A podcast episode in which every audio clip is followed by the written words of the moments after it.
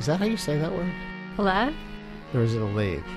Do you know what I'm talking about? Uh-uh. Todd, do you know that instrument? Yeah, it's a lathe for making Yeah. baseball bats and stuff. Yeah, it's a lathe. Well, Mitt Romney, I just saw in the gym like an hour ago This land is your land. on the treadmill watching This land is uh, politics, and there was a clip of Mitt Romney um, from last night, I guess, uh, saying, you know, my father came, my father dropped out of high school and went to work as an apprentice, and he knew how to use a lathe. And I thought, lathe? And then I thought, well, I don't know how to use a lathe. So maybe I'm wrong. Maybe it's I've not lathe. heard of that. It it or it may be the uh, Massachusetts way of pronouncing it. You know, they not that Mitt Romney has a Jack Kennedy accent, but maybe in Massachusetts they say it lathe. I don't know. Or in Michigan they say a lot. But I don't know. This may be the clip of next week if it catches fire and people say, oh, this is another failed Mitt Romney attempt to make himself look like a regular Right, guy or at least Every least man. the heritage of regular guy and he can't even do that right. Well, this is It's a Free Country, the podcast. I'm Brian Lehrer with Todd Zwillich, Washington correspondent for The Takeaway, and filling in for Anna Sale this week, It's a Free Country blogger, Carol Markowitz. Hi. And Carol, you have the envelope this week, and we will begin with the envelope for who had the most revealing clip from last week's show, me, Todd, or Anna. Um, Now, Carol, this is an august responsibility now. What you're doing, don't take this lightly. Oh, yeah. And remember where the paper recycling bin is when you're done with it. Okay.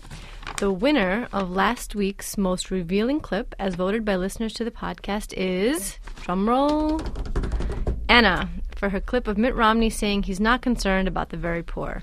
That's two wins in a row for Anna. Second place was Todd for his clip of Newt Gingrich saying that it's a long, long road to the convention and that he's going to stick it out. And I'll channel Anna since she's not here and say, Yay!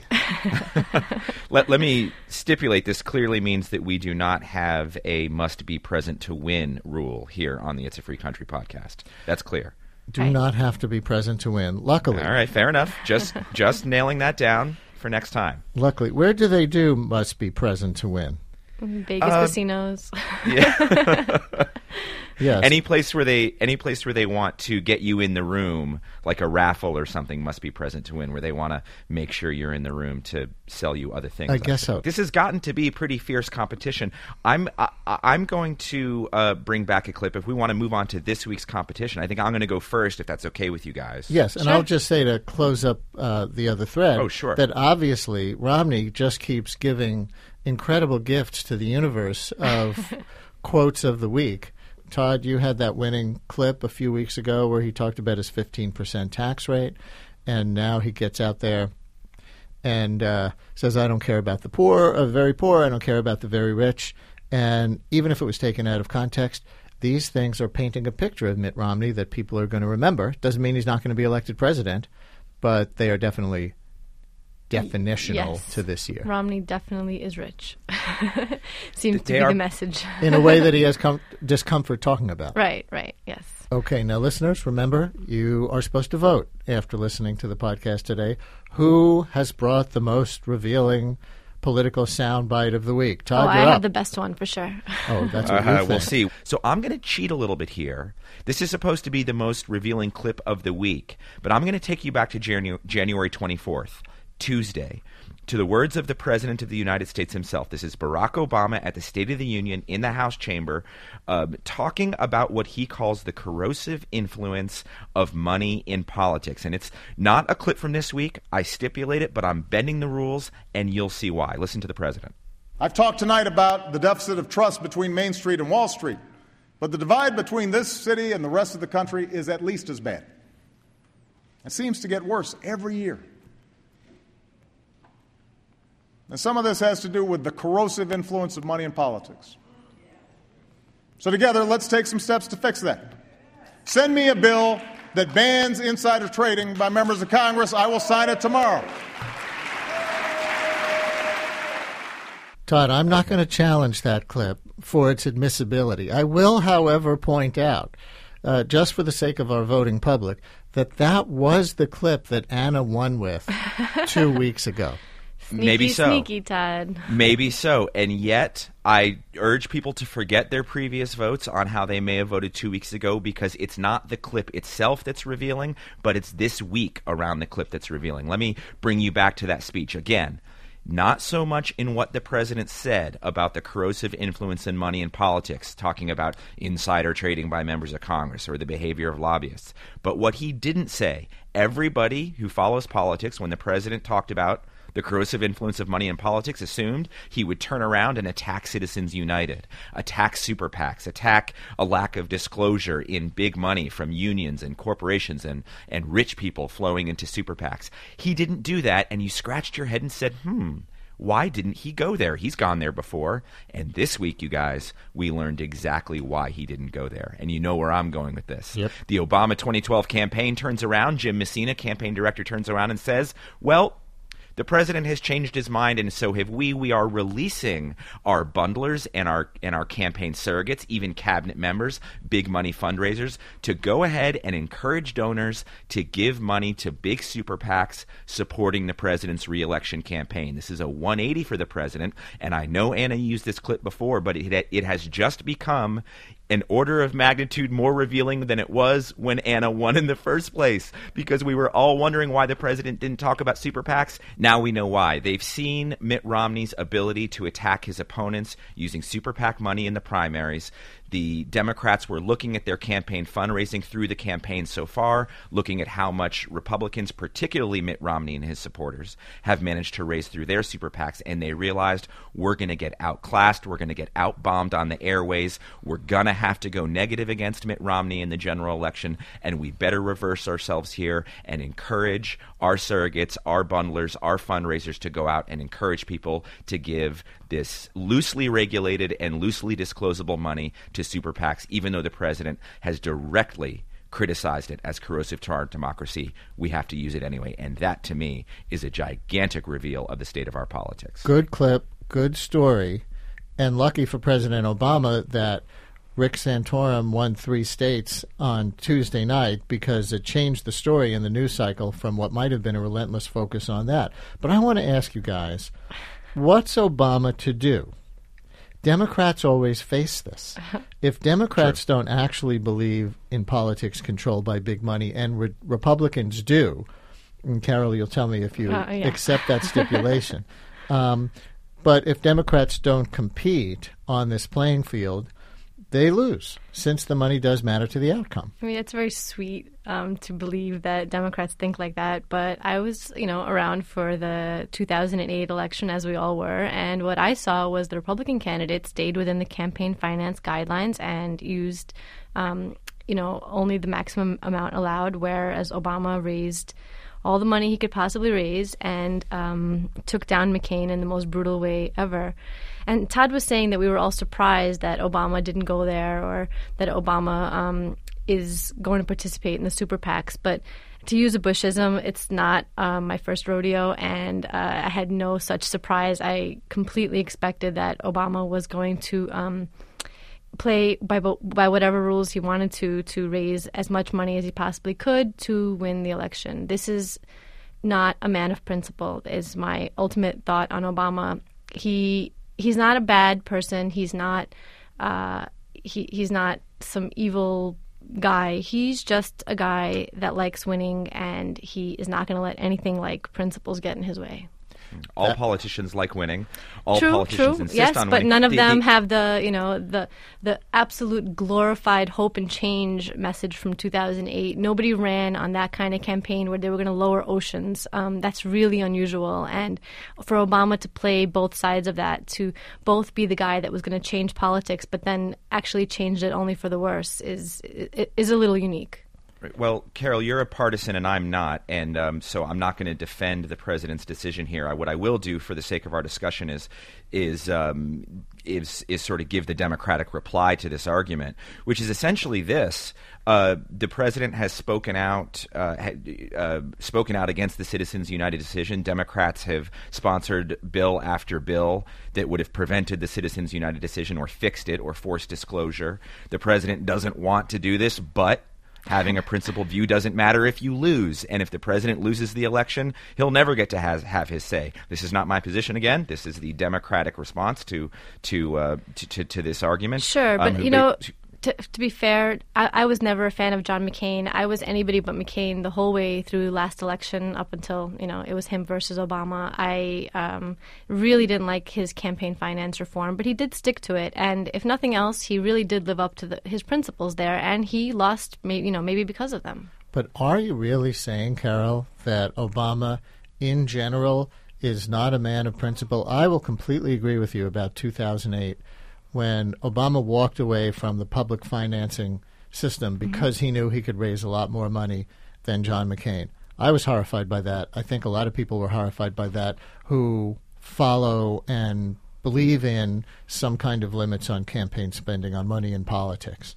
Um, but in general, isn't he a guy who comes from a place of commitment to values, to making the world a better place? And yes, maybe he's making some compromises along the way for political reality, but to say he's not a man of principle, that's pretty extreme. Um, I I had a, a piece in uh, It's a Free Country just a few days ago about how, for example, on gay marriage, we all sort of believe that Obama's really for gay marriage. We don't, you know, he doesn't say so, but we all kind of undercurrent is that we, we think he's for it. and he's taken a political dive on it all these years. completely and he he just keeps saying about how he's evolving and he's, he's evolving but he'll never take the political chance to actually evolve he he won't uh, he might do it if he gets elected to a second term even though i i'm still not sure um, that he would take that kind of um even legacy risk um, so I, I don't see him as particularly principled no and I, and it, it's fine to still like his politics and believe that he's the best candidate uh, to represent those politics, but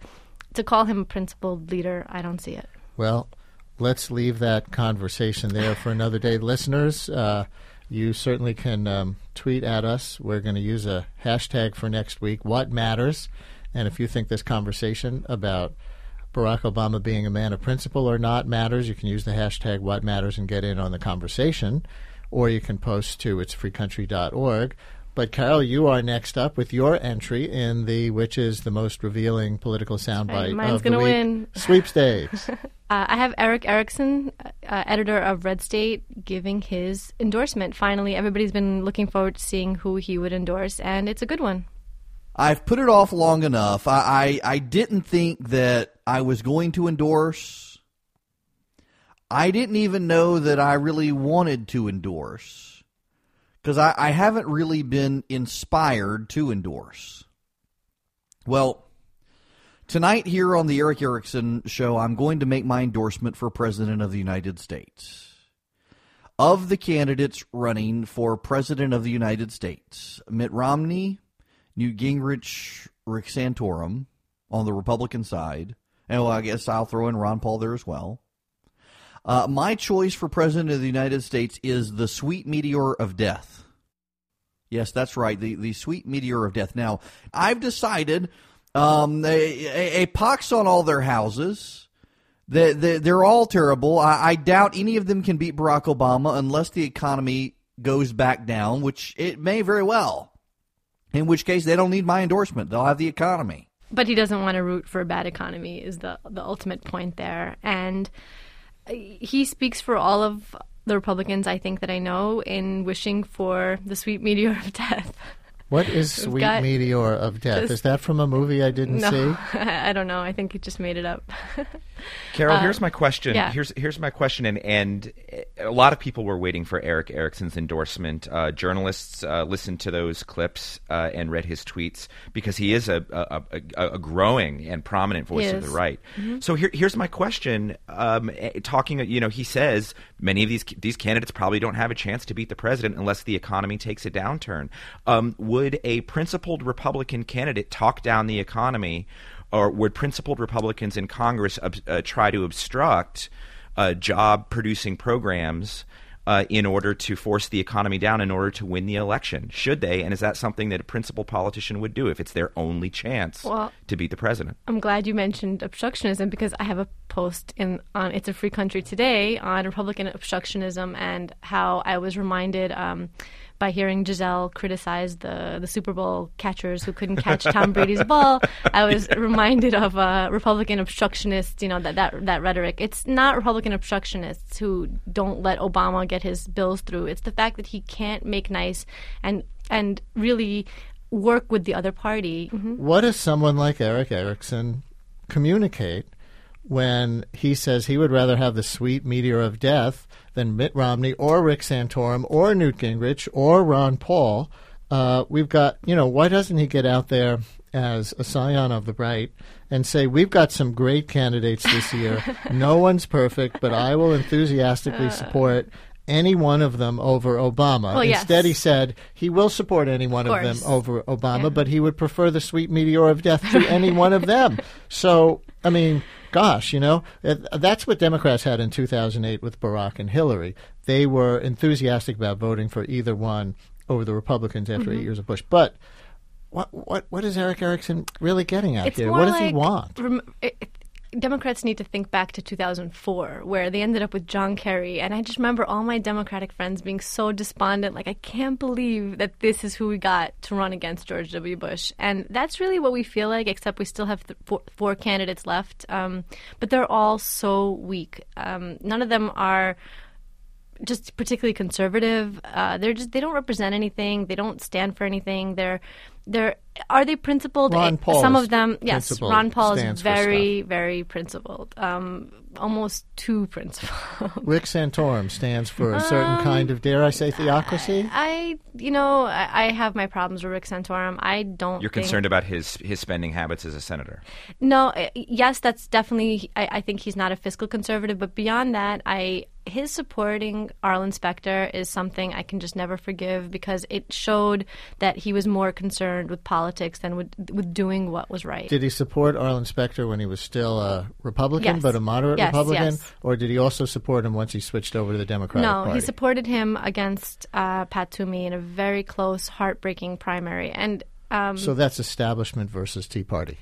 It, it, there was no such thing back then. But yes, it was 2008, just pre Tea Party. right. It was no, it was No, earlier. no, it was uh, Carol. No pass for that. I mean, support the, the Republican the, the Republican senator supporting supporting the incumbent from his party, home they had state, nothing is a in long common. tradition. Yeah, Yeah. Uh, nothing in common politically. It's Right. true, and yet that party affiliation, home state affiliation, incumbency affiliation is one of the longest traditions of the Senate. It's just what you do. You support the judge from your state. You know, you support the fellow senator from your state if they're in your party. It sort of it sort of keeps the gel together. But you say no good. Right. It was um it was like 2003 and I I guess I was much more idealistic then because I took it so personally. It was such a close race. Pat Toomey almost won it and um, I mean now Pat Toomey's senator, so maybe all can be forgiven someday. But um, no, it was it was really hard to watch Rick Santorum support somebody he had nothing politically in common with just because they were happened to be in the same party. four guys who neither you nor Erick Erickson are enthusiastic about. Right. And here's a question: Is the low turnout in the Republican primaries and caucuses a sign of trouble for November, or No. isn't it? I think historically, low turnout does not necessarily mean low turnout in November. I think it's so obvious why the turnout was low in Tuesday's primary, despite what Newt Gingrich's and uh, Ron Paul's and Rick Santorum supporters believe. The race seems over to a lot of people. So I, I, I think that that really depressed Mitt Romney's um, supporters from coming out. Why would they? They think it's over. They think he's going to be the nominee, and that's really what it looks like. People are downplaying these Tuesday primaries as not indicative of anything. No delegates were awarded, the turnouts were low. But I know from hosting a radio call in show that the people who show up when showing up is voluntary and there's not that much at stake are the people who feel strongly about things. Yeah. And if Yeah, what we see is that Romney's stro- uh, supporters don't feel strongly about him and Santorum's do, then that matters to something. That might actually matter to turnout in a general election if they're really running right now on the crucible of electability. Well, let's get back to the narrative here. And the narrative is which one of the three of us has brought the most revealing So political obvious. soundbite of the week? And it's obviously me because my clip reveals the yearning in America for optimism and a can do attitude. And some of you will already have figured out just from that that my clip of the week comes from halftime. Are you about Super to make our day, Brian? Are you about to make our day? in America? Make my day, engineer Bill O'Neill, and hit that clip. It's halftime in America, too. People are out of work and they're hurting. And they're all wondering what they're going to do to make a comeback. And we're all scared because this isn't a game. The people of Detroit know a little something about this. They almost lost everything. But we all pulled together. Now Motor City is fighting again. I've seen a lot of tough eras, a lot of downturns in my life, and times when we didn't understand each other. It seems that we've lost our heart at times. The fog of division, discord, and blame made it hard to see what lies ahead. But after those trials, we all rallied around what was right and acted as one. Clint Eastwood's halftime in America, Chrysler Spot. Now, come on, which of you guys does not have chills right now listening to that? I do not have chills. people interpret this, you know, halftime in America immediately was interpreted by, you know, the political chatterers, of course, as an in, sort of an endorsement of a as, of a recovery in a second Obama term. I mean, why hasn't Mitt Romney turned around immediately and said, "Yeah, sure, fine. It may be halftime in America, but when your team isn't doing well at halftime, you change quarterbacks, and we need to pull the quarterback who did so badly in the first half." Well, gee, I, I, mean, think why hasn't that's what that? I think that's what the Republicans in general have been doing. Karl Rove was out there saying he was offended by the ad. This was Chicago Yeah. style politics. This was Obama's minions, minions in the auto industry, uh, supporting him for reelection, uh, while. The White House was down on that same craven level, immediately tweeting out support for the ad, which I think had nothing to do with supporting the Obama administration. Clint Eastwood himself says he's never voted for a Democrat for president and is a former Republican, now libertarian in his own politics. But I chose this as the most revealing clip because I think what it really reveals in the public reaction to it is the yearning in America for optimism and a can do attitude, and how hollow our politics have become. I mean, the Republicans are tearing each other apart more than candidates in any presidential race that I've ever seen. Obama used the State of the Union as a bald faced campaign address, appealing to a grievance, a sense of unfairness. No one is talking like the commercial did. This commercial was Reagan's Morning in America ad. Mm-hmm. But sadly, instead of actually being for American renewal, it was there to sell SUVs.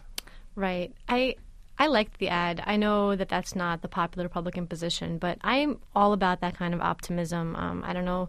At the State of the Union party here at uh, WNYC, I was one of two people who had I forgot what, it was on a scale of one to ten. My my hope for America was above a seven or something. Um, so I, I love that kind of stuff. Although I, I don't think that Detroit is in that kind of a recovery. I, yes, the some car companies are doing better, but Detroit itself is still in a really really bad place. Um, Well, that wasn't journalism, that was advertising. Right. So that's the thing. I, it's hard for me to like feel all warm and fuzzy about it because I, I don't see Detroit as having made that kind of comeback that Clint Eastwood says it made in the ad. But I didn't take it as so much of a success story, except in an advertising spin kind of sense. I think what really struck people about it, and what struck me about it, was um, this let's all get together and make America a better place. I took halftime in America as this is a turning point, people.